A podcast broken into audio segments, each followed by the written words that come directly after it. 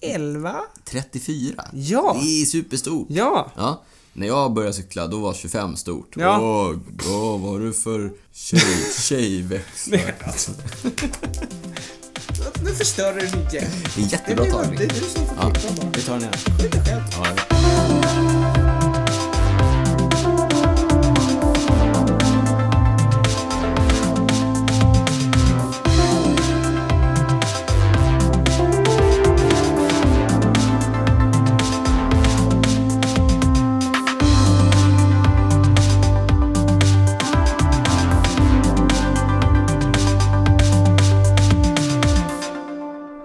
kära lyssnare! Ni ska vara varmt välkomna till Cykelwebben-poddens elfte avsnitt och som vanligt så är det jag som heter Niklas Hasslum som sitter här med Daniel Rytz. Hej Niklas. Hej. Vad fort tiden går. Ja. Ja, Eh, men som sagt, elfte avsnittet, Mm. det, det går verkligen undan. Vi tio eh, avsnittsjubilerade ju senast. Mm. Det gör ju att det här är det elfte avsnittet. så det blir inget jubileum den här gången. Nej, men nu siktar vi på tresiffrigt. Mm.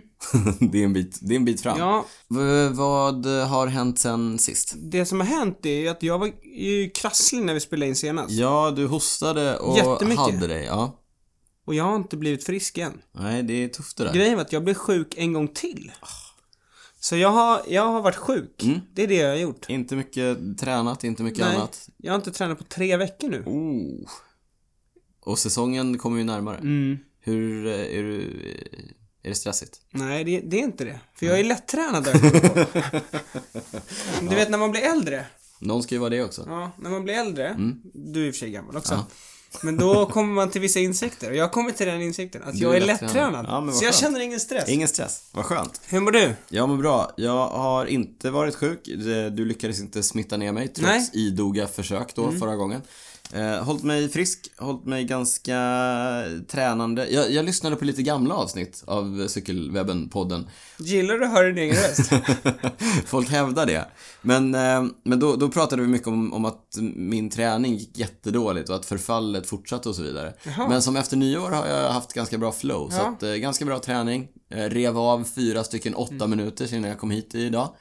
Och ehm, snart åker jag ju till varmare breddgrader för lite träningsläger och sådär. Ja, så att eh, då blir det spännande att se var formen är någonstans. Om Mm. Upp den har. Mm.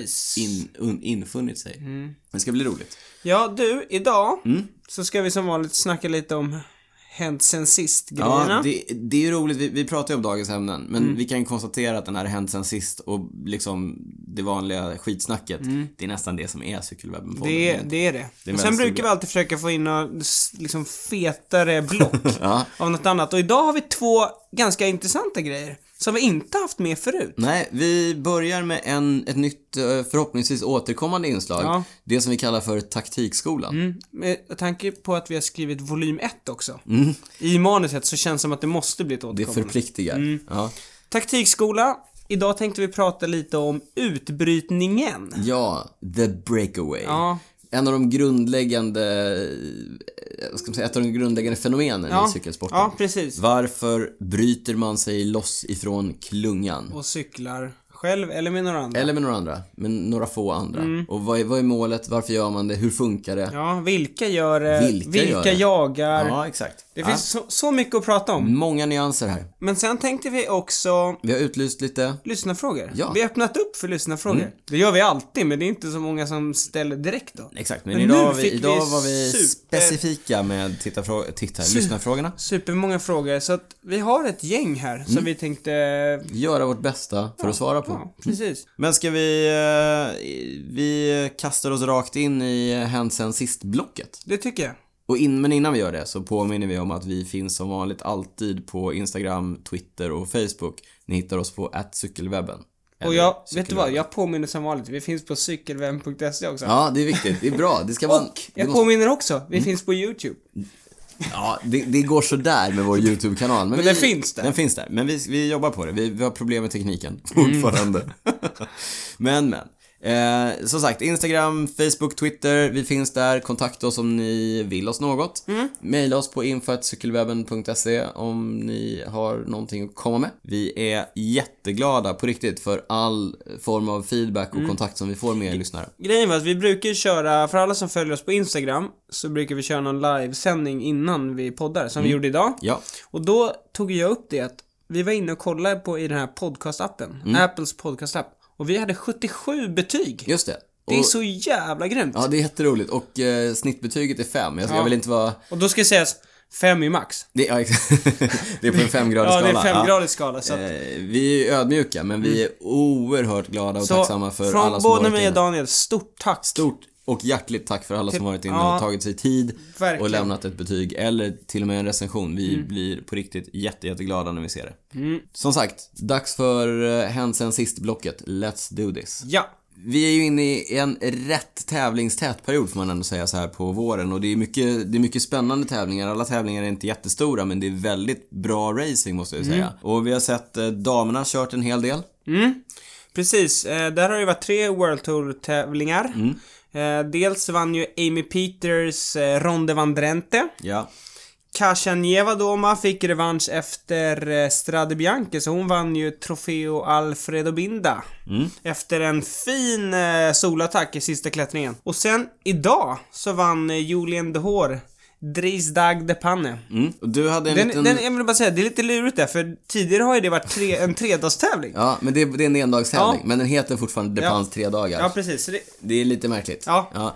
Eh, du gjorde en spaning här, för du pratade ju om det här med velodromcykling förra gången. just det, det var, det var ju VM då. Ja. Men det som var lite kul, Amy Peters, hon tog silver i Madison. Ja. Och nu gick och vann. Eh, Ronde van der Rente som du Precis. sa. Ja. Julian de Hoor som vann idag, hon tog silver i scratch race. Så din spaning kring det här med att eh, barncyklisterna också är vassa på landsväg. Mm. du vill understryka det kanske? Det, det är du som sa Ja, det. jag, jag, jag hjälper dig med det, jag dig med det. Ja. Eh, herrarna har eh, kört eh, etapplopp. Ja, de här precis. uppladdningsracen inför, eh, inför klassikerna. Och lite de här första kraftmätningarna för året för dem, för klättrarna. Mm. Den unge spanjoren i Mobistar-stallet, Marc Soler, gick och vann eh, Paris-Nice. Ja, han Eller gjorde... han cyklade och vann Paris-Nice. Ja, precis. Men han gjorde, sättet han gjorde det på var ganska häftigt, för det var ju en sån här klassisk Alberto Contador-attack, du vet, Mm. attackerade tidigt. Och gick- kom loss då med några andra och sen höll, de höll faktiskt undan.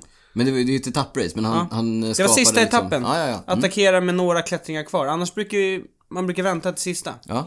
Men, eh, ja, frisk vågat och han vann. Och allt vunnet. ja. Mm, Allt vunnet. Terreno Adriatico, det- andra etapploppet som går ungefär samtidigt, de Mm. är ju konkurrerande verksamhet. Där eh, plockade Michał Kwiatkowski, Mm. den forna världsmästaren, hem eh, totalen. Ja, imponerande faktiskt. Det var hans andra, Tirreno.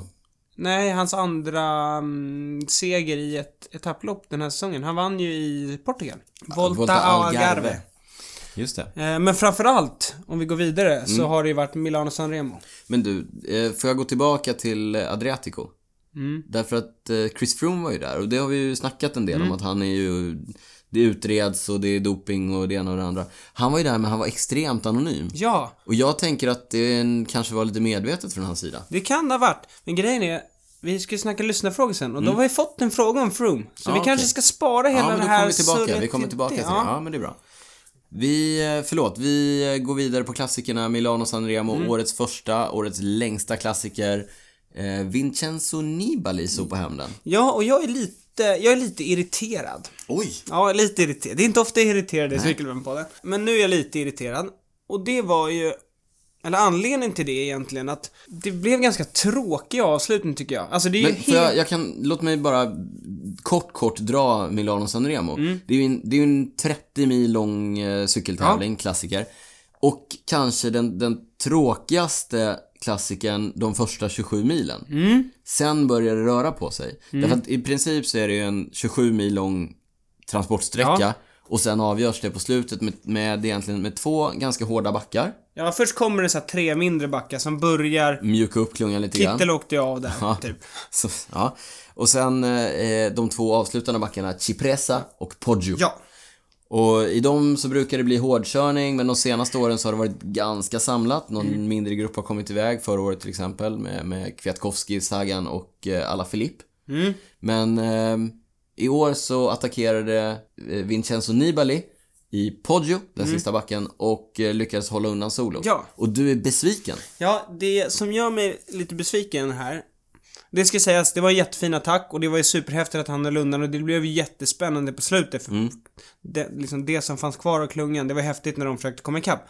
Men det som jag blir lite besviken på är att vi hade massa cyklister som förmodligen skulle behöva attackera för att vinna. Då tänker jag på Kwiatkowski, jag tänker delvis på Sagan, Du menar de, egentligen, Greg van Avermaet till exempel. de, de cyklisterna som inte kommer vinna en stor klungspurt. Precis. Julian Alaphilippe, Philippe Gilbert. Ja. Jag fattar inte att inte de är vakna när Nibali går. Nej. För det var ju inte att han, alltså han gick ju i slutet på, eller i Det, mitten. det kommer ju inte som en överraskning därför att Nibali, om han ska vinna den tävlingen, måste ju attackera. På exakt samma sätt som Kwiatkowski Mm. Exakt. och van Avermaet och de här. Och det är ju också så att om de förlitar sig på att klungan ska komma ikapp, då är de ändå rökta därför Mm. Ja. att det finns bättre spurtare Precis. i klungan. Så att jag, jag håller med dig, de måste ju vara med när, när, när, eh, när Nibali går. Sen kan det vara så, det är, det är 30 mil, man blir trött. Kanske är trötta. Sådär. Men grejen var ju att Kwiatkowski sa ju det. Att de, de satt och sov när Nibali gick. Och jag fattar inte hur man kan göra det. Alltså, det, det är inte som att det skulle hända någon annan gång. nej precis. Det är här och nu. Det är Poggio. Det är, här och nu, ni måste det, vara lite mindful. Det är två kilometer kvar till toppen. Undrar om de kommer attackera. Mm, Vincenzo Ja, nej, så Nibali kommer att där, attackera. där blev Men jag du, lite irriterad. Eh, en sak som jag faktiskt blev ganska imponerad av, det var ju, eh, Nibali skarvade ju på en, på en annan attack. Nämligen unga Chris Neylands. Ja. i Israel Cycling Academy som, som attackerade egentligen först Mm. där på, på Poggio. Och det är imponerande av en, en är- så pass ung och grön cyklist att ta det initiativet efter så långt, Ja. eh, ett, så, ett, liksom ett så långt race. Han... Eh, Han har visat framfötterna Han har i, visat framfötterna. säsongen. Och, eh, ja, absolut modigt. Sen hade han inte mycket och eh, Komma med när komma Nibali- med Nej, när Nibali nej. tryckte på där. Man kan säga att det var klasskillnad. Ja. Eh, men generellt, eh, nu, nu snackade vi, nu har vi snackat lite, det har varit väldigt bra racing i början av säsongen. Mm. Och vi blir ju bortskämda därför att Eurosport sänder ju svinmycket. Ja, och, i år faktiskt jättemycket på damsidan också. Det är vi också peppade Ja, på. det är kul. Det gör ju också att eh, jag känner framförallt att jag får mer koll också. Ja, exakt. Och vi satt ju idag och tittade på Depan tre dagars Exakt. dam, dam racet där vår kompis eh, Sara Penton var i utbrytning. Och där har jag en sak som inte gör mig irriterad. Tvärtom. Jag tycker det är så sjukt grymt att hon är... Det är inte första gången hon är i utbrytning. Hon var ju det på... Eh, Strade Bianchi var det. Ja, Där hon var och visade upp mästartröjan också. exakt. Hon är ju en attackvillig och offensiv cyklist. Det gillar vi. Det gillar vi jättemycket. Och Sen framförallt i med mästartröjan, som man Exakt. visar upp Mm, den. Japp, japp. Sen hade vi, hon hade lite otur och eh, körde ner i ett spårvagnsspår och fick eh, smaka på lite asfalt. Men eh, bättre lycka nästa gång. Och fortsätt visa upp de blågula färgerna Mm. i klungan. Vi såg också en makalös etapp tycker jag idag på Volta Catalunya i eh, Spanien där Alejandro Valverde visade hur en slipsten ska dras.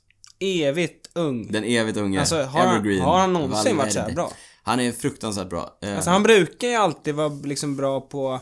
När det är lite kortare backar, men nu vinner ju han Mm. även i längre stigningar. Men det som jag tycker också är intressant är ju att hela Movistar-stallet verkar ju sjukt starka. Mm. Sjukt starka. Eh, Soler, Valverde, Quintana, Quintana. såklart. Nej, det ska bli spännande att se. Landa har också varit bra i form hittills. Ja, vi får se vad han får för utrymme. Ja. Å- vi återkommer till det på lyssnarfrågorna. Men du, du var inne på det här att det har varit grym racing. Har det varit extra grym i år? Eller är det alltid så här på Jag vet våren? inte, För att det- man tänker så här, man har saknat cykelsporten så mycket. Och nu är man så peppad. Ja. Ja, jag vet inte, men ja, kanske. Vi vet inte. Nej. Det är grym racing i alla fall. Kan vi inte bara vara nöjda med det? Ja, det kan vi. Och det har väldigt mycket att se fram emot också. Yes. Vi kastar oss vidare in i Niklas nya favoritsegment, Boomwatch. Ja, och nu kommer det ingen jingel för vi har inte hittat någon. Vi har hittat den, men vi vågar inte använda den för Ja, inga vi har fått rättigheter. tre, eh, låt, Förslag. tre låtförslag, men som sagt, ja, just med rättigheterna, vi vågar inte riktigt. Berätta för oss vad Lars Bohm har gjort sen Jo! sist. Först, först började han träna han bara sådär, verkar det som. Ja. Men sen la han ut, då skulle han sälja en sån här mot, trehjulig motorcykel, du vet, två hjul fram, ett bak. Var det sån Vespa som han hade på girot för några år sedan? Ja, det, jag vet inte exakt hur du menar, men i alla fall. Han, han liksom skulle sälja det, så då kände jag, ja det här är ganska kul för Boomwatch. Han håller på att sälja motorcyklar, dealar. men, sen kom en tråkig grej och det var igår tror jag. Mm. Han gjorde ju en hjärtoperation här i eh, vintras. Ja. Så han har försökt komma tillbaka i form. Det var därför jag och han var på Teneriffa Mm, just det, samtidigt just det, just så. det. Ni Eh, försökte hitta formen båda två. Precis. Du hittade formen, sen blev du sjuk. Han? Hittade formen hyfsat. Ja. För han gjorde det hyfsat i Paris Mm. eh, Men nu gick han ut och sa att han kommer inte köra vårklassikerna för han känner sig inte i tillräckligt bra form. Aj då. Lite tråkigt för Boomwatch, eller? Ja, verkligen. Eh, ja, det kan ju ta udden lite grann av Boomwatch. Fast, Mm. nu är det så att eh, han sa att han satsar ändå på touren. Jaha. Mm, så han kommer nog fortsätta tävla ändå. Ja, men spännande. Mm. Jag tror han kan göra sig bra på touren. En riktig utbrytarkung. Ja. På tal om utbrytningar. Precis. Men han vann ju den här, kom du ihåg, var det 2014 när han vann den här uh, kullerstensetappen? När Nibali körde så sjukt bra. Mm. Just det. det. regnade och Just det var det. riktigt krisigt. Grejen är att i år är det också en sån En likadan. Han kanske Ja. har siktat in sig på den. Ja, han, sa, han nämnde den i den här videon de släppte. Så att, eh, vi får se. Ja, Jag tror han spännande. satsar på det istället. Spännande. Det är etapp 9 va, i eh, touren som är en eh, liten Paris-Roubaix-klassiker eh, etapp sådär. 15 pavé-sektioner, så det Oj, kan bli grymt. Ja, men då får vi hålla ögonen öppna efter Lar- Då blir det lite Bonewatch specifikt på etapp 9 på touren. Ja. Alright.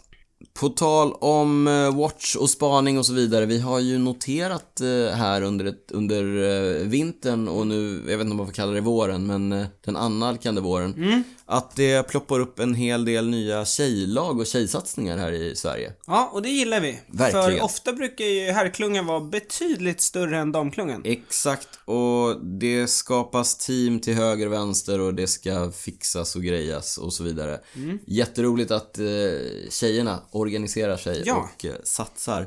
Eh, några som kan nämnas, eh, She Rides, som började som en eh, cykelcommunity ja, för tjejer. slags community där. De har växlat upp och startat både cykelklubb och eh, elitteam. Mm. Så att eh, She Rides cykelklubb och eh, Team She Rides tror jag Mm. då som en mountainbike-satsning med fem tjejer. Orbea Girls Team, Mm. lite, lite, en lite yngre satsning. Ja. Eh, ungdomscyklister tror jag eh, som eh, då eh, också kör ihop. Ja, lite mer organiserat, jätteroligt. och det här gillar vi också, att man vågar satsa på unga. Ja, herregud, vi är så trötta på gubbsatsningar. Gubbsatsningar. Vi, som, vi somnar. Säger vi. Med vänlig hälsning, två gubbar. Ja, precis.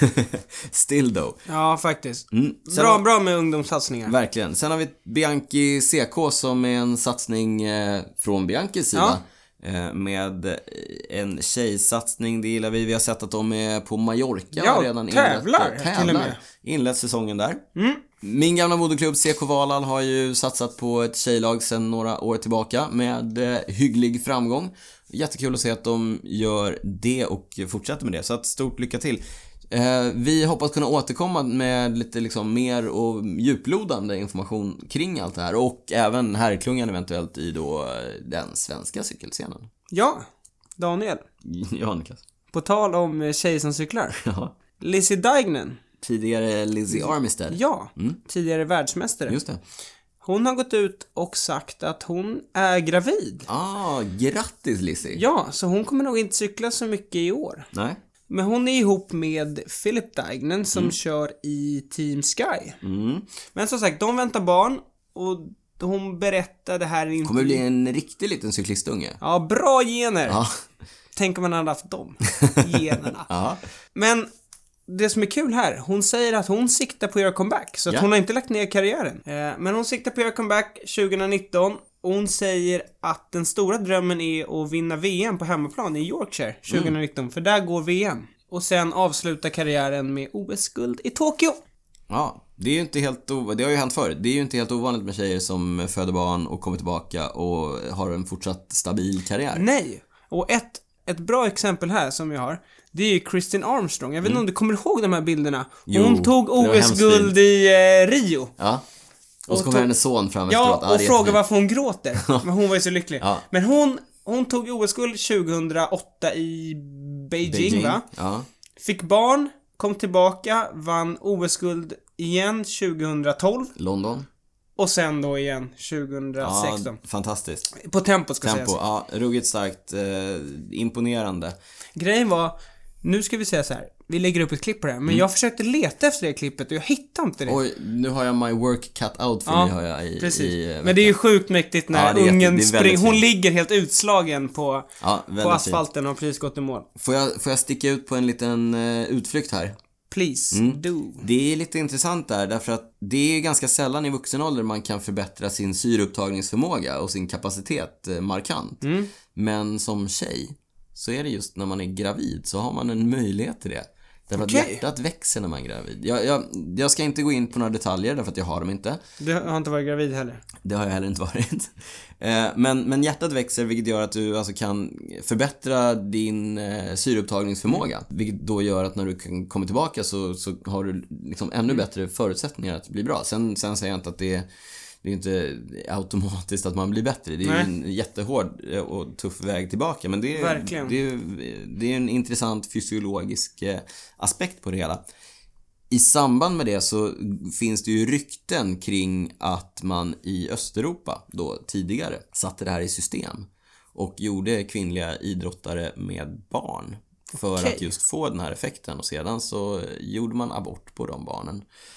Eh, Så att en form av doping liksom med graviditeter. Känns som en väldigt tveksam metod kanske. Ganska tveksam metod. Eh, nej, eh, vidrigt. Men eh, mm, doping är ju inget vidare över, överlag.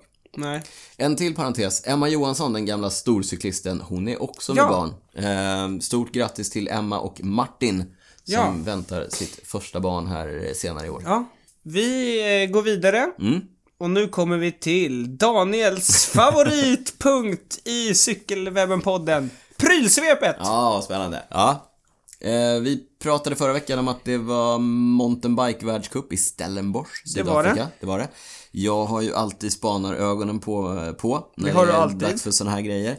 Jag, not- jag har en fråga till dig nu Niklas. Mhm. Jag noterade nämligen att Mathieu van der Poel och Pauline Ferrand-Prévot, två stycken Canyon-atleter, och du jobbar ju på Canyon. Mm. Jag noterade att de körde omkring på två stycken helsvarta cyklar, modell som jag inte har sett tidigare. Kan du, eh, kan du kommentera? Jag har alltid velat eh, få den här frågan. Mm. Och nu säger jag inga kommentarer. Åh nej!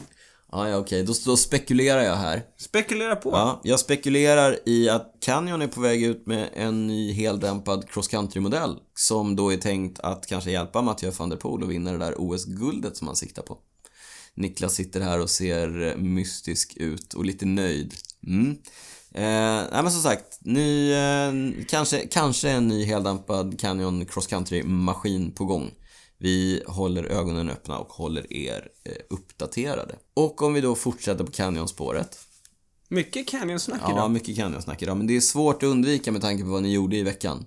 Vad har ni gjort egentligen? Har man hängt med i cykelvärlden och har man någon form av social media som handlar om cykling så tror jag inte att man har missat det här att Canyon släppte en gravelbike, alltså en grusvägscyklingscykel i veckan. Den heter Grail. Grail heter den.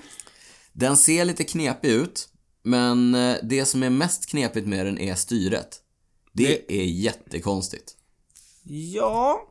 Det ser lite annorlunda ut. Det måste jag faktiskt Ja, erkänna. det får man säga. Eh, biplane. Alltså ni vet såna här gamla dubbeldäckarflygplan som har två vingar. Lite så. Alltså styret fästs in med en extra, som ett extra styre liksom. Ja, lite så. Jag tror det är enklast om eh, folk googlar fram bilder. Nej men vi, de behöver inte googla för Nej, vi kommer ja, vi lägga kan- upp dem på ja, cykelwebben.se. Men, men styret ser jättekonstigt ut. Och anledningen är, det får du förklara här nu. Ja, det är när inte själva liksom ehm, överdelen av styret sitter fast i eh, styrstammen. Ja, Då kan man få ett, en mer flexande del. där uppe. Ja. Ja. Eh, och då har vi genom liksom tester sett att när vi gör så här så får det blir sju gånger mer flex mot ett vanligt eh, styre. Mm.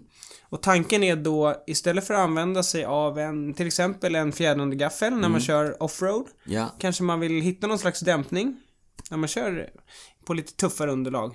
Så då ska det här vara liksom Ja, en, en fördel om man säger så. ja, men jag förstår.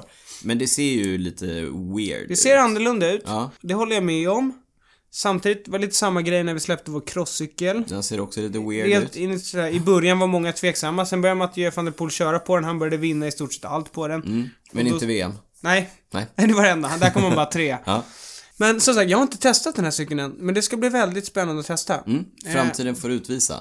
Ja. Men, men hela gravel-segmentet är ju väldigt spännande. I, I princip så är det ju, alltså det handlar om eh, Alltså det är roligt det här med att cykelsegmenten blir ju smalare och smalare. Och, och en gravelcykel kan man ju säga är en, en eh, korsning mellan en landsvägscykel och en cykelcross. Och något, ja, lite mountainbike också tycker jag med tanke på att Lite Ja, man kollar däck liksom, och ja sådär, däcken, nu är det ändå Och- så här, man på vår här så är det 40 mm. liksom. Så att, Men det är ju roligt därför att eh, när jag brukar förklara vad en cykelcross är, Mm. då har jag sagt så här, men det är en, det är en blandning mellan mountainbike och landsväg. Ja, okej, då är man där. Mm. Ja, och sen precis. så här, vad är en gravelbike då? Ja, men det är en, det är en korsning mellan cross och, och, och landsväg och då, då, är, det- då har du ett ännu mindre segment. Det blir mer och mer specialiserat. Mm. Ja. Det är ju roligt för oss som gillar prylar, då kan man verkligen, då kan man köpa en cykel till. Det, kan man göra. och det, det gillar man ju. Ja, nej men eh, vi får se. Niklas, eh, du får väl eh, fixa fram en grail som vi kan testa. ja, absolut. Mm. Så får vi återkomma. Det ser vi fram emot. På tal om gravel. Mm. Det här är ju en lite konstig... Shimano släppte en ny kassett, står det här i manuset. Ja. Det är ju, att Shimano släpper en ny kassett är ju inte så spännande. Nej, det är absolut inte uppseendeväckande. Det som är uppseendeväckande dock är att den är ju för landsvägsgrupper, men den är 1134. Mm. Det är superstort. Ja, Ja, jag, när jag började cykla, då var 25 typ det största man hade det var. Mm. men det har hänt lite och åren har gått. så vi har gått vidare. Ja, och nu har man alltså 1134. Ja. Men det är, man kan ju säga det, för landsväg så är det inte så vanligt, men, men just för gravel. Mm. Eh, man tänker man kör lite grusväg, det kommer en del branta klättringar Mm. och jag vet framförallt i USA på de här stora gravel-eventen som de kör där, då, då är det ju jättemånga långa, superbranta klättringar. Då vill man ju ha en lite lättare utväxling. Så att, men den, den här ska alltså funka med Shimanos eh, landsvägsbakväxlar. Mm, precis. Frågan är också så här, är det här ett steg i att Shimano kommer släppa någon singelklinga framöver kanske? Mm, inte alls omöjligt. Det som är intressant med bakväxlarna, nu nördar vi ner lite grann Mm. här.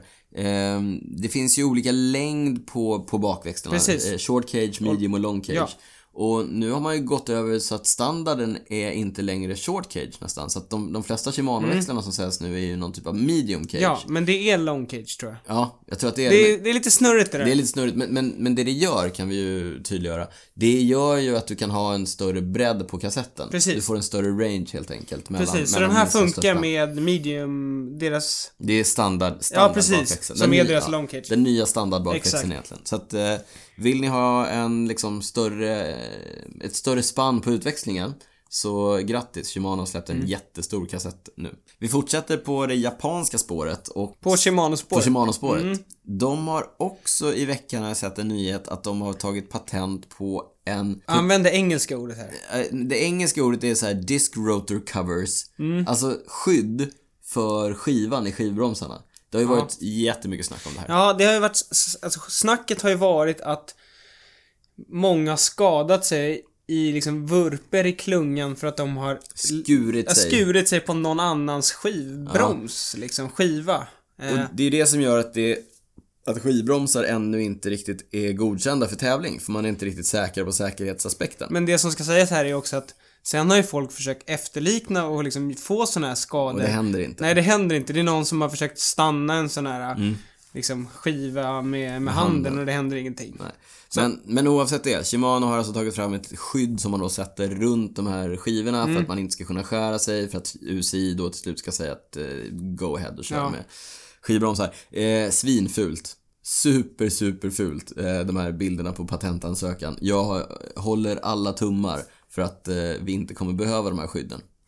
Eh, och jag håller fast vid att skivbromsar inte riktigt, vi är inte riktigt där än. Jag vet att Och här tvistar Det här- de lärda. I det här fallet de lärare som är du och jag. Ja. Eh, på tal om skivor, vi har sett eh, Specializeds Tarmac, deras eh, lättviktslandsvägshoj. Eh, har dykt upp med lite skivor på lite tävlingar. Vi har sett eh, att den har körts på Strade Bianchi tror jag, Mm, bland med, med skivor. Men det ska sägas, nu är det ganska, det, alltså nu är det hyfsat vanligt med skivbromsar i klungan. Verkligen. Eh, Ja, men det, det börjar väl ta sig. Ja. Eh, jag får erkänna det. Det har ju varit cykelmässa här Ja! i Kista, cykelmässan. Eh, Jag var ute en sväng, tittade runt, sprang, jag hade lite bråttom så jag var tvungen att springa igenom liksom Ja. och kolla runt. Men det var, det var bra. det var det. Ja, det var bra. Jag tyckte det var absolut värt ett eh, besök. Och eh, väl där så träffade vi ju gänget som tar hem Seven Mesh till eh, Sverige. Ja, de har vi pratat om va? De har vi pratat om. Det är ett gäng i Åre som har eh, tagit tag i det här kanadensiska Mm. Det. cykelklädesmärket. Och eh, vi har faktiskt fått lite prylar som vi ska testa. Det är vi superpeppade på. Jag måste säga att eh, de visade mig kollektionen där ute. Mm. Imponerande i eh, konstruktion och sådär. Lite annorlunda mot eh, traditionella cykelkläder. De gör saker på sitt sätt. Mm. Så det ska bli jättespännande att eh, testa. En annan grej som vi ska testa är skor och hjälm från eh, Specialized. Just det. Vi, de har vi också nämnt. Jag har nämnt Specialized nya landsvägsskor som jag blev lite till mig av.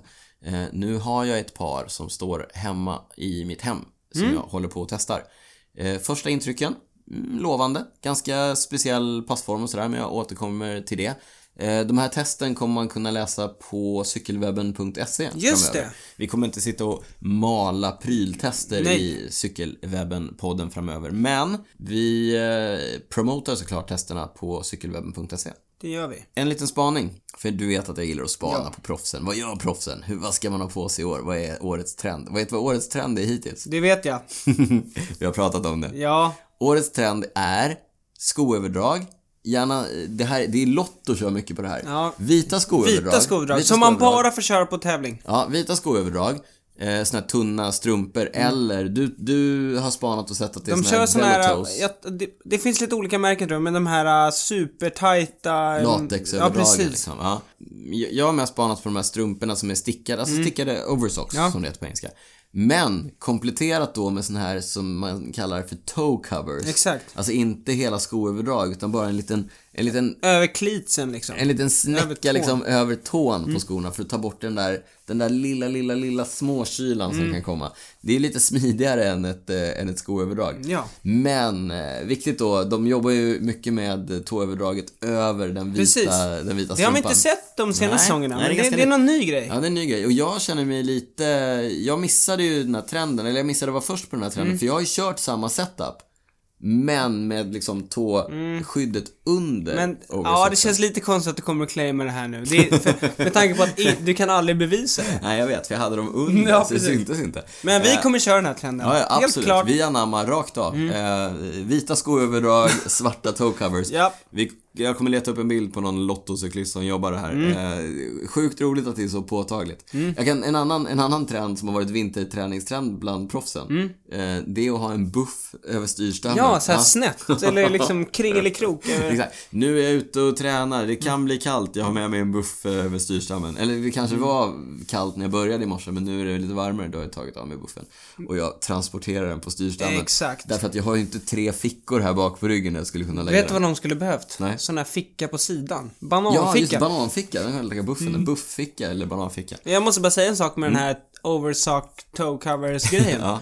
Jag tror Mikael Wahlgren körde så när han vann eh, omlopp. Omlopp heter Noiseblad. Så det är en vinnande till också. Ja, men vi, letar vi försöker leta upp en bild på Mikael Wahlgren när han vann omlopp. Ja. Eh, ja, så att eh, nu vet ni. Vill ni vara trendiga i vår, vita, vita skoöverdrag och eh, svarta toe covers. Ja. Då är man hemma.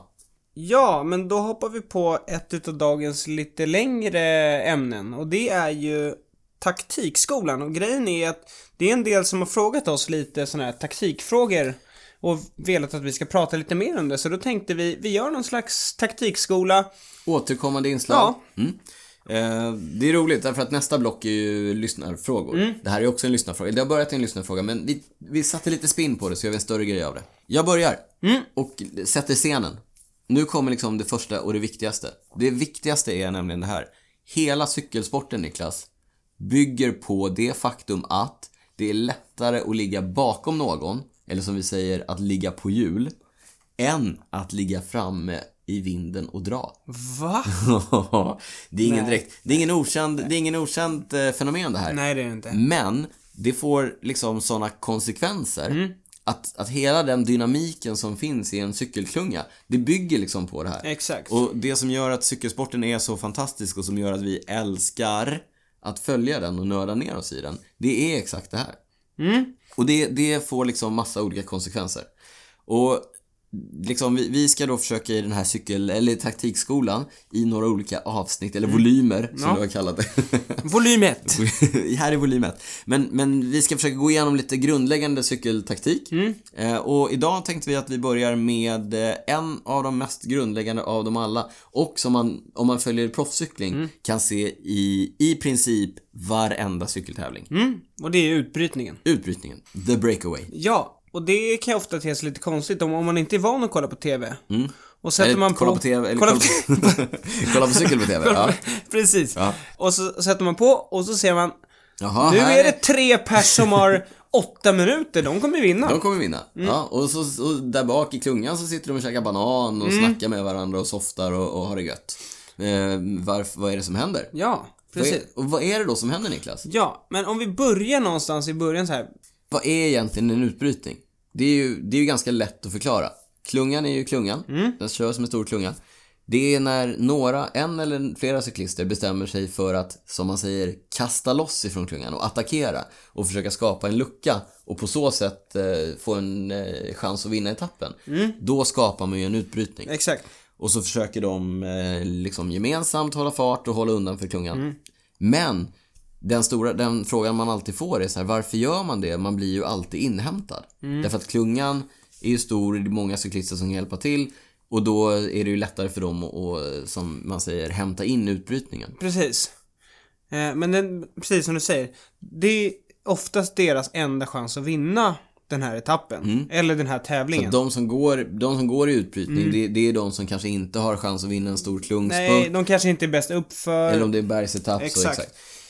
Men, men eh, alltså det är ju ofta utpräglade Mm. attackcyklister som gör det för den anledningen. Men, men de gör det dels för att de själva vill ha en chans att, att vinna etappen. Mm. Men det händer ju egentligen bara undantagsvis. Vi såg det igår faktiskt på Volta Catalunya. Exakt. Thomas När- de Gent. Utbrytarkungen. Exakt, han, han, är, han är väldigt bra på att välja utbrytningar och sen faktiskt liksom göra något bra. Och det finns ju några sådana cyklister. Vi kan återkomma lite grann till, till vilka, vilka det är och Mm. vad som karaktäriserar dem. Men, men de Gent eh, gick med i en tidig utbrytning Mm. med flera stycken. Han var den avgjort starkaste i den utbrytningen Mm. och lämnade så småningom de andra bakom sig. Och eh, höll undan för klungan på ett imponerande sätt. Mm. Verkligen imponerande sätt. Men det är ju som sagt undantaget. Mm. Så att en anledning kan vara att försöka vinna eh, tävlingen. Mm. Men en annan orsak kan ju också vara att sätta upp för sitt lag. Mm. Därför att det funkar ju så här i cykelsporten att om, man, om, om jag har en cyklist, om jag kör i ett lag som har en cyklist i utbrytningen, då behöver inte jag hjälpa till att jaga. Nej, precis. Så att det man gör då när man skickar cyklister i utbrytningen, som man säger, Mm. det är ju att sätta press på de lagen som, som har andra incitament för dagen. Så att om det är en spurtetapp till exempel, då är det ju spurtlagens uppgift att eh, hålla fart i klungan och eh, kontrollera utbrytningen så att, så att de inte snor segern, så att säga, för spurtlagen. Och det, det skapar ju en, en väldigt speciell dynamik på den typen av etapper. Eller tävlingar. Precis. Men så då, de som går utbrytning, oftast om det är en spurtetapp, då skickar ju inte egentligen spurtetappen, äh, spurtlagen iväg någon. Det är ganska sällan de skickar iväg någon. Det är oftast de, de lagen som saknar en spurtare. Det är deras enda chans att vinna. Exakt. Och det är nästan så att det är, nu för tiden är det ju så pass organiserat att det nästan är en överenskommelse. Ja. Där man säger så här: okej, utbrytarlagen, gå i utbrytning, det här är er chans. Och sen så ser vi vem som är starkast och vem som, vem som eh, har så att säga behärskat det här spelet bäst. Exakt. Därför att tricket är ju då för de lagen som jagar att beräkna när de måste börja köra fort för att köra in i utbrytningen. Det är ju roligt när man tittar på touren till exempel. Så kan man komma in mitt i en etapp och så sitter det fyra man i en utbrytning och har 16 minuter till klungan. Exakt. Och då tänker man så här, 16 minuter, du skämtar. Det är klart att de håller undan. Men, Men det, Sen- gör, det gör de väldigt sällan, för spurtlagen är så extremt bra på timer där. Och sen finns det också en anledning. Spurtlagen vill ju köra ikapp utbrytningen så sent som möjligt, just för att undvika att det kommer nya, Nya nya, attacker. attacker. Och fräscha cyklister går iväg och hjälpryttarna som har dragit i klungan då är trötta. Så att därför försöker man hämta in eh, utbrytningen så sent som möjligt. Men en annan grej som är liksom viktig att ta i beaktning är att det är ett perfekt läge att visa upp sina sponsorer, framförallt för de mindre lagen. Du får ju extremt mycket TV-tid. När du, Verkligen. om det är en utbrytning med tre andra cyklister, då syns det ju i stort sett hela tiden. Så att, verkligen eh, effektiv marknadsföring. Mm. Och det kan ni ju titta på nu om, man, om ni till exempel tittar på vårklassikerna eller eh, de tävlingarna som går nu där det också finns lite mindre lag. Mm. I utbrytningen som går, och utbrytningen brukar gå tidigt, Mm. den, den formeras ganska tidigt under tävlingen. Men där kan man då ge sig attan på att de flesta cyklisterna i de utbrytningarna kommer från de mindre lagen. Och det är ju lite liksom överenskommelsen när de får wildcard att köra. Det är inte så många cyklister i de stora lagen som egentligen vill gå en utbrytning på en platt etapp där det i stort sett är helt... Nej, det, kom, hit och, kom hit och visa upp er. Exakt. En annan, det finns ju väldigt mycket intressanta aspekter med, med det här med utbrytning. Därför att när du kommer i utbrytning och så säger vi att det är åtta cyklister, Mm. de kanske är från sex olika lag. I den, I den konstellationen, då är ju de lagkompisar. För de strävar ju mot ett gemensamt mål. Mm. Exakt. De, de åtta cyklisterna, deras mål är ju att cykla så fort som möjligt Mm. och göra det så svårt som möjligt för klungan att, eh, att ta in dem. Precis. Men ju närmare mål man kommer, Ju mer rävspel ju mer kan man säga. rävspel Man kan blir säga det därför att desto mindre gemensamma eh, incitament har man för, för att eh, hålla undan. Och ju Mm. Exakt. Mm. närmare mål man kommer, desto närmare sig själv kommer man också. Därför att den som gör av med minst energi själv i utbrytningen är ju den som har störst chans att ta hem etappen eller tävlingen.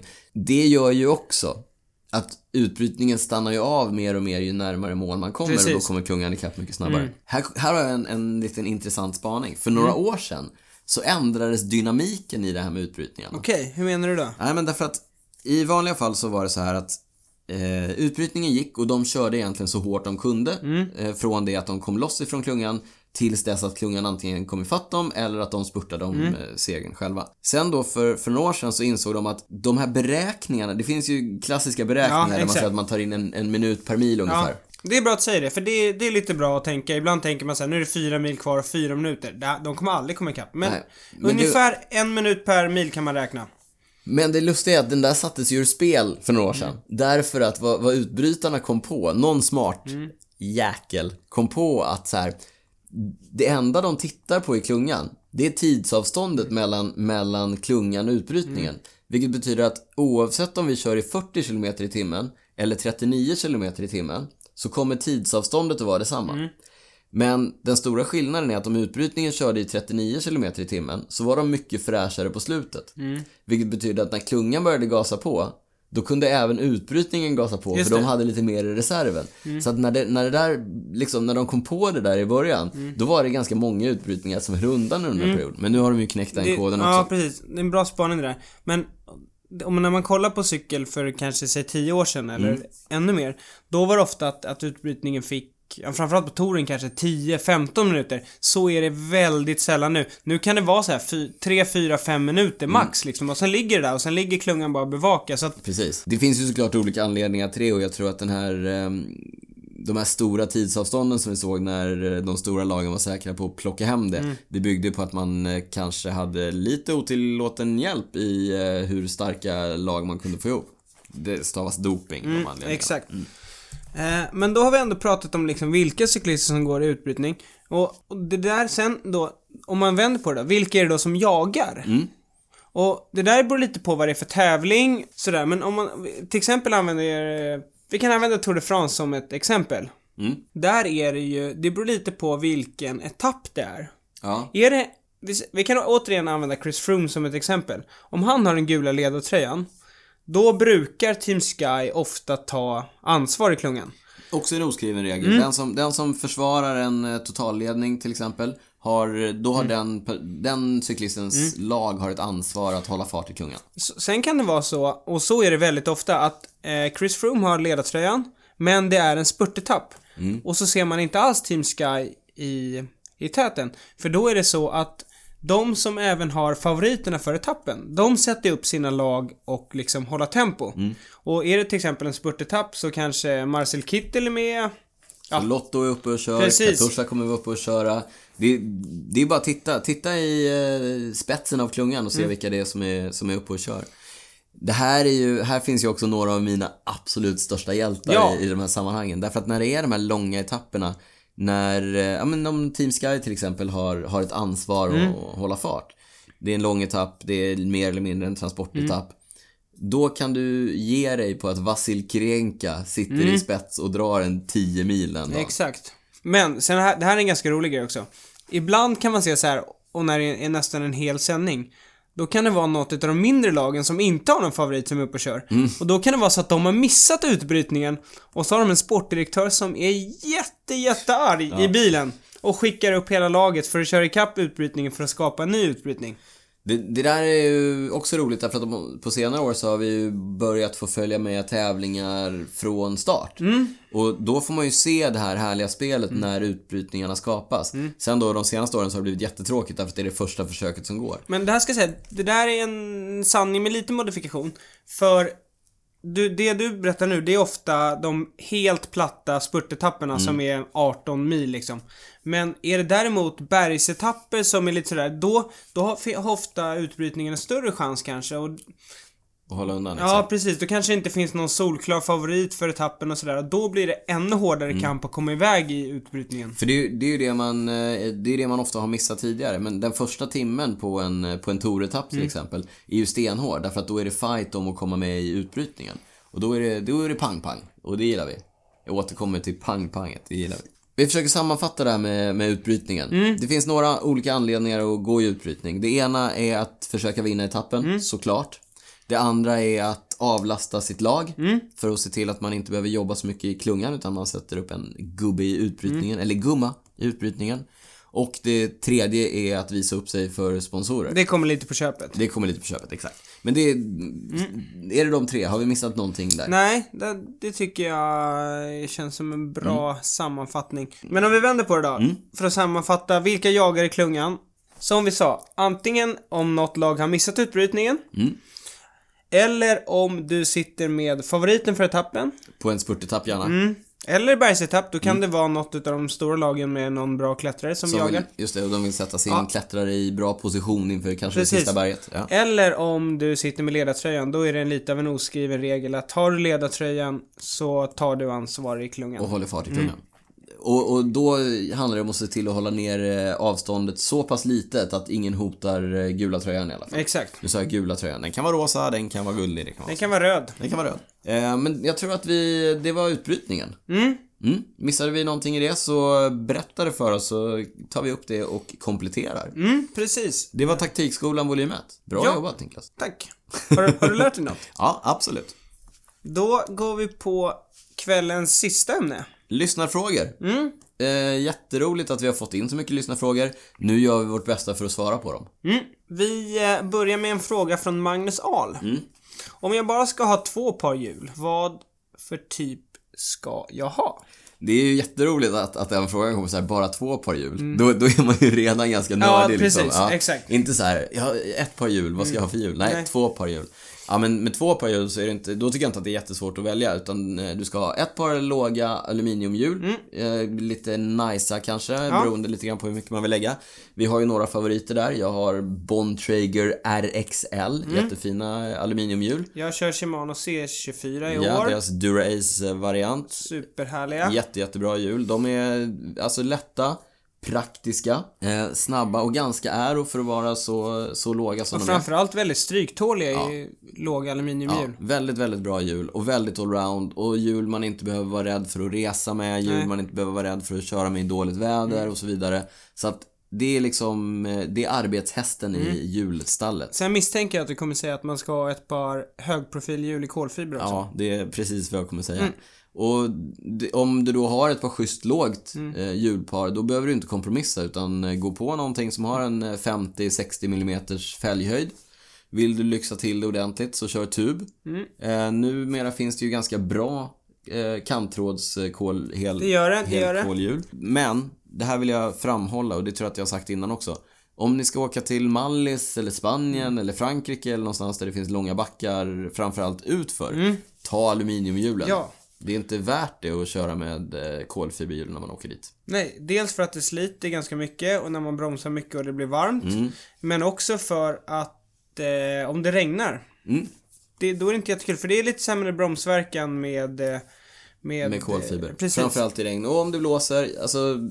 Ja, det är klart att det är roligt att köra på fina grejer. Men eh, mm, pragmatiken i mig eh, säger ändå ta de låga Mm. Ja. aluminiumhjulen när ni Så. åker. Ett par låga aluminium, ett par höga i kolfiber. Vi går Yes. vidare. Johannes Sykström Mm. Frågar vad vi har för FTP. Känslig fråga. Ja, Functional Threshold Power. Ja, det vill säga vilket eh, watttal Mm. kan vi hålla i en teoretisk timme egentligen? Man brukar ju testa det över 20 minuter. Ja, det är lite klurigt det där. Nej, man testar, man kör en max 20 minuters intervall och så tar man igång i 0,95 och så får man sin eh, FTP, alltså Functional Threshold Power. Ja, Tröskel brukar man kalla det. jag, ska, jag kan börja med att säga att eftersom inte jag kör med wattmätare i år, Gå på känsla. går jag på känsla. Du så och Oscar faktiskt, Freire. Ja, och Philip Gilbert Och har vi ju Philip nämnt. ja, ja. Eh, Så därför vet jag inte. Nej, jag går på siffror. Eh, men jag gör väldigt, väldigt sällan FTP-tester. Mm. Men jag ligger väl någonstans runt eh, kanske 295-300 watt. Ja. Och det ger ett watt per kilo på kanske 4,4-4,5. Det var raka svar. Mm, då kan ni eh, multiplicera här så får ni veta hur mycket Daniel väger. Ja, en ganska krallig kille. Nästa fråga. Anders Borg Lund undrar. Vad kommer Landa ha för roll i årets torer? Hjälpryttare åt Quintana och Valverde?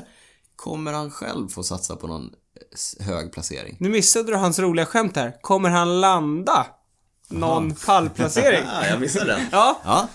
Snyggt, Anders. då kan väl jag ta den här. Jag Mm. kan säga att Mikael Landa ska inte köra girot utan Movistar har då tre kaptener till årets... Movistar. Jag ber om ursäkt för det spanska uttalet, Mm. eller missade spanska uttalet. De kommer köra med tre kaptener här Mm. i touren, alltså Quintana Valverde och Mikael Landa. Mm. Jag tror att han kommer ha en helt fri roll. Jag tror de kommer bestämma lite hierarkin här under de första etapperna. Ja. Beroende på vem som tappar tid och vem som har bra form. Jag tror absolut att han kan placera sig på pallen på touren. Tror du, tror du på den här strategin med tre kaptener? Det har vi ju sett innan. Det har ju inte gått lysande för de lagen som har testat det tidigare. Nej, den brukar sällan vara Vinnande. Nej, precis. Nu ska jag säga att det är ganska lång tid kvar till touren, så att förmodligen kommer det där kanske utkristallisera sig lite innan, så att kanske blir att de går in med två kaptener. Men det har vi också sett, det brukar inte heller vara en, Nej. en klockren strategi. Men vi håller lite grann på Landa för att han har ju flyttat på sig till Movistar just för att få egna chanser. Så vi håller tummarna för att han faktiskt ska få det. Mm. Sen gillar jag själva grejen med att skicka alla tre stora Ja, det stjärnor kommer, till ja, det kommer bli fyrverkerier alltså. Ja, det, det ser vi ruggigt mycket fram emot. Vi, ja. Jag vill bara säga det här, vi var inne på den här etappen eh, som Lars Bohm har nu siktat in sig på. Ja, just det. Kullerstensetappen. Ja, Mm. det kan bli ganska kul när Valverde, Quintana och Landa då ska, ska köra den. Ja, helt ärligt, Valverde kommer ju ha lekstuga med de andra två där. Du tror det? Han kan ju cykla. Det, Alanda vet jag inte riktigt. Quintana, ja, vi får se. Det blir, det blir spännande. Mm. Bröderna Schleck, eh, värda att nämna Ja. i sammanhanget. Ja. Vi tittar vidare och då har vi fått en fråga från Cycle Mode. Mm. Som undrar, ventilhatt på eller ventilhatt av? Ventilhatt av. Alltid ventilat av. Ja. Förutom en gång när du och jag var och cykla den här Ruffa, Raffa 12. 12 hits, då hade jag så här eloxerade aluminium eh. Blåa. Undantaget som bekräftar regeln. Exakt. Men som det sagt, måste finnas. ventilhatt av är alltid rätt. Mårten Knutsson undrar hur och vad vi äter inför tävling. Mm. Jag har ett svar här. Precis som vanligt. Ja, precis. Ingen som helst skillnad. Nej. Jag har testat det här med typ kolhydratladdning och sådär. Det går fullkomligt åt skogen för min del. Det är det. Japp. Men, men tänker du, vad tänker du för tävling här? Tänker du en, liksom en, en entimmestetävling eller tänker du Vätternrundan? Båda. Mm. Det, det gör faktiskt ingen skillnad för mig. Okej, Vätternrundan är kanske äter lite mer liksom några dagar innan. Mm. Men, eh, nej, ingen större skillnad faktiskt. Nej, jag håller nog med. Den enda gången jag kört Vätternrundan och eh, ja, till exempel om jag skulle köra Veloton eller något, då brukar jag kanske trycka i mig lite extra kvällen innan liksom. Mm. Ja men, då, Men- ja, men, men- precis, det kanske blir en, en pastarätt Mm. istället för liksom en sallad kvällen innan. Men, eh, men absolut inte så att jag sitter och matar dubbla portioner eh, ris eller pasta en vecka innan. Mm. Utan eh, ganska vanligt faktiskt. Och eh, under tävling så brukar jag köra gel. Mm. Mer och mer gäll och mindre och mindre fast, eh, fasta, Mm. alltså bars och sånt. Eh, men där, där är kanske undantaget för mig just de här riktigt långa. Då försöker jag grunda med lite bars och så tidigt under tävlingen och sen så fyller man på med gel senare. Det brukar vara ganska schysst när man kör Vätternrundan att få i sig liksom något tuggmotstånd. Man tröttnar ganska Man mycket tröttnar väldigt på, fort på, på gel. gelen och, och framförallt när man kör så länge då behöver man ju trycka väldigt, väldigt mycket gel. Ehm, det blir, it gets really old really fast. Ja, det blir inte kul i magen heller. Verkligen inte. Per Tagesson, hur funkar kolfiber och trainer ihop med tanke på lite annorlunda belastningar? Det här är ju en eh, fråga lika gammal som kolfibret Mm. höll jag på att säga. Jag vet att eh, Canyon till exempel rekommenderar att man inte kör sin kolfibercykel i trainer.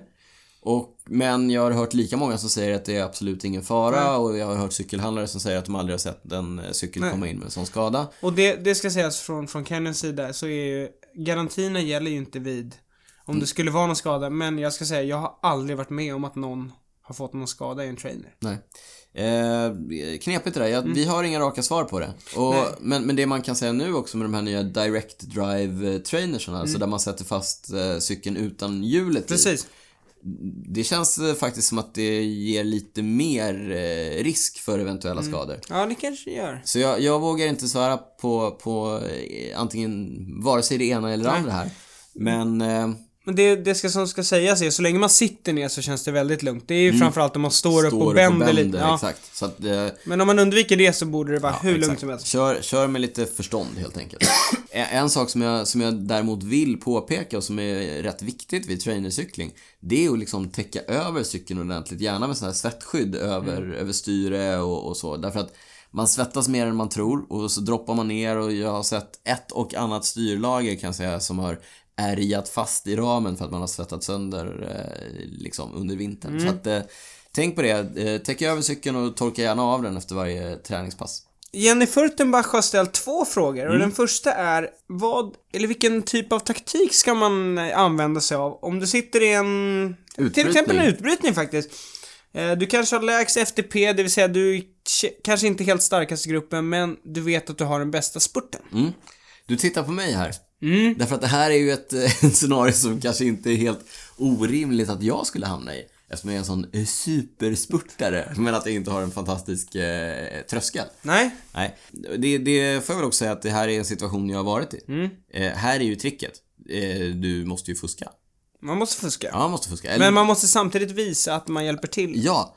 Eh, det är ju så när du sitter i en utbrytning, och det, sa vi ju tidigare. I en utbrytning, då är man ju lagkompisar för att man har samma mål. Man, man ska försöka hålla undan. Men tricket då, om man vet att man inte är, är den eh, starkaste och, och, och dra på platten till exempel, och har bästa slätdraget eller så. Då är det ju att, att göra så gott man kan, men försöka spara lite för spurten. Och det är ju knepigt det där, därför att eh, Antingen så kommer dina utbrytarkollegor att bli sura på dig, eller så kommer du inte bidra till att gruppen håller fart. Och då kommer klungan komma ikapp. Så att det är, det är en balansgång, eh, verkligen. Och, men det handlar om att, känna sin kapacitet och veta lite grann hur hårt kan jag gå med runt och ändå ha kvar lite krut i, i spurten. Ja. Sen är det ju inte helt självklart att, eh, att det kommer bli spurt heller. Nej. Därför att eh, om det sitter en eh, annan, en utbrytarkollega som vet att han kanske har starkast, eller högst FTP men kanske inte bäst spurt i gruppen. Då kommer han förmodligen, han eller hon kommer att attackera mot slutet. Exakt, exakt. Så att kanske med tre kilometer kvar så kommer han som Geraint Thomas gjorde på Gent V, för- nej, E3 Harelbecke för några år sedan. Attackera Peter Sagan och eh, Stenek Stibar. Och hålla undan därför att han visste att han hade ett fantastiskt drag över 3-4 kilometer. Ehm, just det där, han visste att han hade en sämre spurt än Sagan, attackerade en bit ut och höll undan på ett fantastiskt sätt. Så Ja. att eh, det handlar väldigt mycket om att köra efter sina egna förmågor och eh, förutsättningar. Försöka fuska lite. Fuska lite, men, men framförallt eh, se till sina styrkor och försöka läsa av eh, sina utbytarkollegors styrkor. Eh, Jennys andra fråga är, vad händer med Frooms dopinghärva? Ja, det är en bra fråga. Du hade lite input här. Vi sa det tidigare. Han körde ju Tirreno Adriatico med Sky. Li- men... Han höll sig lite i bakgrunden. Ja, verkligen. Han var väldigt, eh, väldigt passiv och jag eh, tror ju att han gjorde det medvetet just för att in, han inte ville göra några resultat. Nej. Därför att göra en resultat så kan det komma att ifrågasättas efteråt. Utan han, man- han måste ju träna för att komma i form, eller tävla för att komma i form. Ja. Så han var där och tävlade. Men eh, liksom, när det skulle avgöras och köras på riktigt, då, då försvann han lite grann. Sen såg han ju inte magistark ut heller, men eh, jag tror att lite medvetet höll han en låg profil. Ja. Det jag har läst här är ju att eh, det var bland annat UCIs president David Lapatient som gick ut och sa här att det är ett extremt komplicerat case här och därför tar det väldigt lång tid att få fram ett beslut. Och det beror tydligen på att båda sidor har väldigt bra advokater. Mm. Eh, Och problemet här blir ju att ju längre tid som går, ju mer tävlingar kommer Chris Froome köra. Och det man vill undvika här är ju att han gör resultat som senare kommer strykas justeras, ja. om han får en, en fällande dom. Eh, nu är det så att Chris Froome har ju gått ut och sagt att han ska försöka sig på en Giro Tour dubbel, det vill säga han ska försöka vinna både Girot och Touren i år. Girot ser han ut att starta och vad jag har läst så kommer det nog inte komma någon eh, Dom innan dom innan det. Det som har hänt nu, som är lite spännande, det är att ASO, som är eh, Tour de France, eh, liksom de som organiserar Tour de France, gick ut idag, jag vet inte, det var liksom inget officiellt, men det ryktas om att de försöker se över möjligheten till att inte få Chris Froome att starta om inte domen har kommit. De vill alltså undvika att han kör touren och sen i efterhand blir avstängd. Ja, såklart. Och där får man se, jag vet inte liksom hur, egentligen hur lagen ser ut där, liksom regelverket, om de ens får göra det om han inte ens är dömd och så. Nej, det är, det är rörigt. Vi- hade väl alla hoppats på en lite snabbare Mm. lösning på, på allt det här. Men som sagt, de har, båda sidor har säkert superbra advokater som försöker hitta varandra kryphål och... Eh, Mm. Ja, nej, som sagt, vi får eh, vänta och se. Mm. Och som sagt, vi, vi hoppas på en, eh, på en bra och Mm. snabb lösning. för som sagt, det ska sägas, Chris Froome har hållit en väldigt låg profil i de Oh, tävlingar han kört och han brukar alltid vara i form så att... Och han Jag- brukar alltid animera racen, som man säger. Eh, Men så jag är nog lite inne på din, din linje här att han håller tillbaka lite. Mm. Eh, Dagens sista fråga får vi från Jesper Samuelsson Mm. som undrar Hur viktigt är det att raka benen som cyklist? Jättebra fråga. Mm. Vad säger du? Jag tycker att det är väldigt viktigt. Ja, jag håller med. Mm. Eh, och det handlar ju mycket om, vad ska man säga, någon typ av gruppkänsla, Mm. tillhörighet. Det gamla klassiska respekt för sporten. Mm. Eh, nej men jag vet inte, jag, jag eh, så här, jag har absolut ingenting emot någon som inte rakar benen. Nej, Men jag tycker att om man vill se ut som en cyklist, då rakar man benen. alltså vi tycker att det är sjukt snyggt med nyrakade ben. ja. Eh, och utifrån sett om man kommer liksom med ett helt annat angreppssätt så kan det te sig jätte, jättekonstigt. Men för oss så ser det ju konstigt ut med orakade ben. Jag kan ju gå på stan och se någon i shorts och orakade ben och tänka, vad håller du på med? Mm. Men, det finns ju massa olika anledningar. Ja. Och, jag skulle säga, min främsta anledning är ju estetisk. Jag vill se ut som en cyklist, så jag rakar benen. Plus ett. Plus, ja. Proffsen, de får massage varje dag. Eh, ett par väl efterhållna ben, det är ju skönare att både massera och få massage på. Mm. Det brukar nämnas som en eh, bidragande faktor. En annan är att eh, cyklar du så kraschar du. Och det är lättare att sköta sår Mm. om du inte har massa hår och så vidare. Sen, sen så brukar man ju, eller så här, det lekmän säger, eller folk som inte är insatta i cykel brukar fråga så här, är det för luftmotståndet? Mm. Går det snabbare? Och det har jag alltid sagt här, nej det, det är liksom negligerbart. Men, för Mm. Men- några år sedan Gjorde du ett test i en vindtunnel? Nej, det gjorde jag inte. Nej. Men Specialized gjorde ett test. De har ju en egen vindtunnel. Wind Tunnel. Win, alltså utan D. Vin, Jaha. vin, Vinn i vinnartunneln. tunneln. Vinnartunneln, exakt.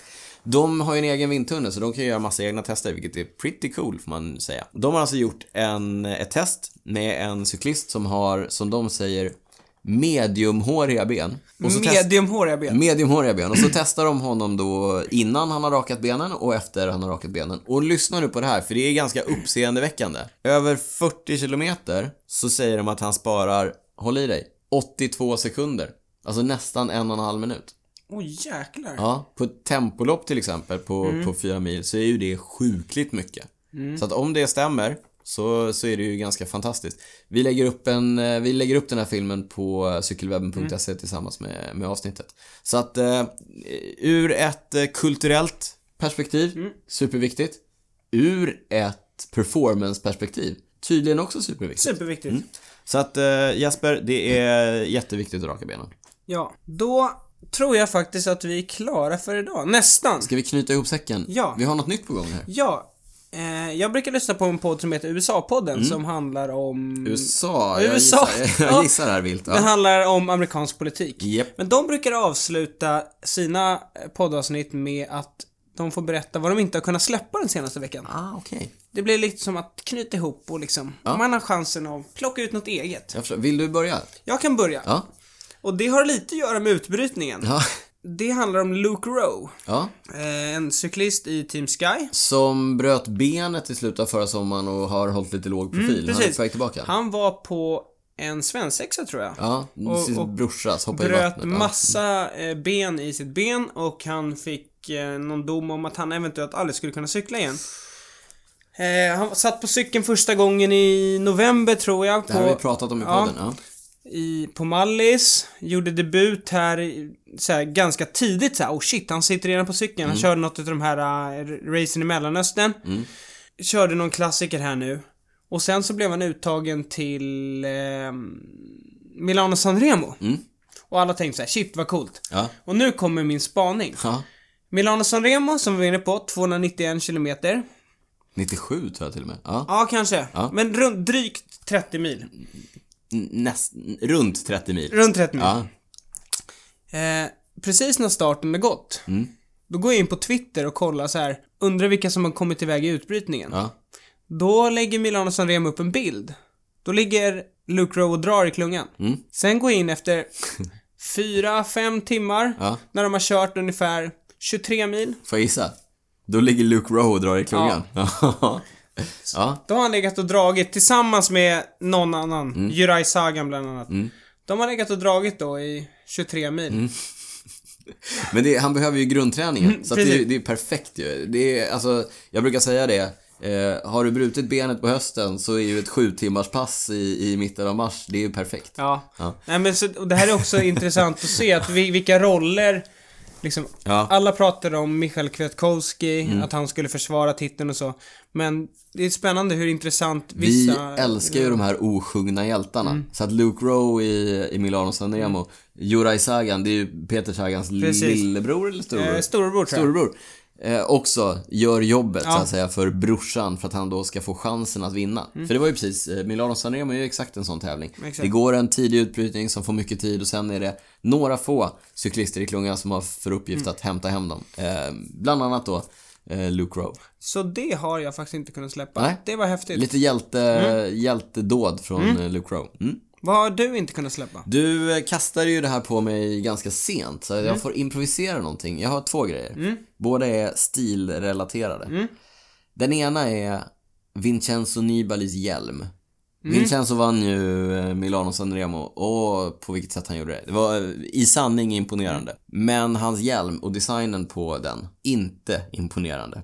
Vi pratade ju förra veckan om den nya eh, POC-hjälmen och sa fel. Vi sa Vectral, den heter Ventral. Eh, viktigt. Den har ju en modern design, den är liksom lite slät på utsidan och lite rund och känns eh, modern i formspråket. Eh, den här eh, Rudy Project-hjälmen i guld som Bahrain Merida-stallet eh, kör på. Nej, den känns ju som tagen ur 2004. Skärpning, Rudy Project. Du såg det. Jag såg Rakt den. av. Rakt av. Men släppte det nu. jag har inte kunnat släppa det. Det andra jag inte har kunnat släppa, det såg jag idag. Vår favorit, Alejandro Valverde. En av våra Mm. favoriter. Vi har så många favoriter. Han var ju eh, makalöst stark i, eh, i, i Volta Catalunya nu. Mm. Men, när han vann dagens etapp, då hade han kortärmad tröja, Mm. han hade rullat ner sina armvärmare. Och eh, knävärmare. Mm. Så att liksom mer på benen än på, på armarna. Eh, Klassiskt stilbrott. Och nu, nu låter jag som någon, någon trött gammal Mm. stilpolis och det är jag inte. Och ni, ni som lyssnar, kör kortärmat Mm. och långbent om ni vill. Men proffsen vill jag fortfarande ska, ska vara någon typ av liksom förebilder för oss andra. Som, vi Fast- kan, som vi kan luta oss mot och se hur ska vi göra Mm. egentligen. Jag håller med, Mm. men jag tycker att det ändå är okej om han har rullat, om man ser att eh, liksom, Att armvärmarna är nerrullade. Ja, ja jag, jag vet inte. Jag, jag kan inte riktigt släppa det. Nej, vi, Men- vi får prata men- om det här någon annan gång. Kortärmat och knävärmare går bort. Mm. Mm, så det har jag inte kunnat släppa. Och med det så, så rundar vi av. Tills vi hörs nästa gång så vet ni att vi finns på Instagram, vi finns på Twitter, cykelwebben. Vi finns på Facebook, också Cykelwebben. Mm. Och vill ni komma i kontakt med oss så går det bra via de kanalerna. Mm. Eller varför inte mejla oss på info.cykelwebben.se. Niklas sitter och studsar och vill säga, vi finns såklart också på cykelwebben.se. Bra! Ja, Bra, bra att du... jag, jag tog den också. Ja. Och som sagt, vi sa väl det att vi var superglada för alla betyg. ja, Om du är en av de som inte har gett oss betyg, så gå gärna in och gör det. och då pratar vi om eh, Podcaster eller iTunes, Ja, eh, Apples plattformar. Gå in och ge oss ett betyg där. Eh, prenumerera jättegärna för då ser vi hur många är det som lyssnar och ingenting gör oss gladare än att förstå hur många där ute som Nej. lyssnar på oss. Det gör oss superglada. Eh, nästa avsnitt, då är jag i Spanien. Mm. Jag är på Mallorca. Ja, och jag är också eventuellt bortrest. Vi får Mm. se, det kommer bli lite teknikfixeri för att få till det här. Teknikutmaningar. Men vad gör vi inte för er kära lyssnare? Precis. Men, eh, nej men jag tycker vi, det vi gör för våra kära lyssnare nu, det är att rulla vår magiska jingel. Från Krille Wahlberg. Från Krille, tack Krille. Eh, hörni, vi hörs snart. Tack för att ni lyssnade. Hej då! Tack, tja, tja.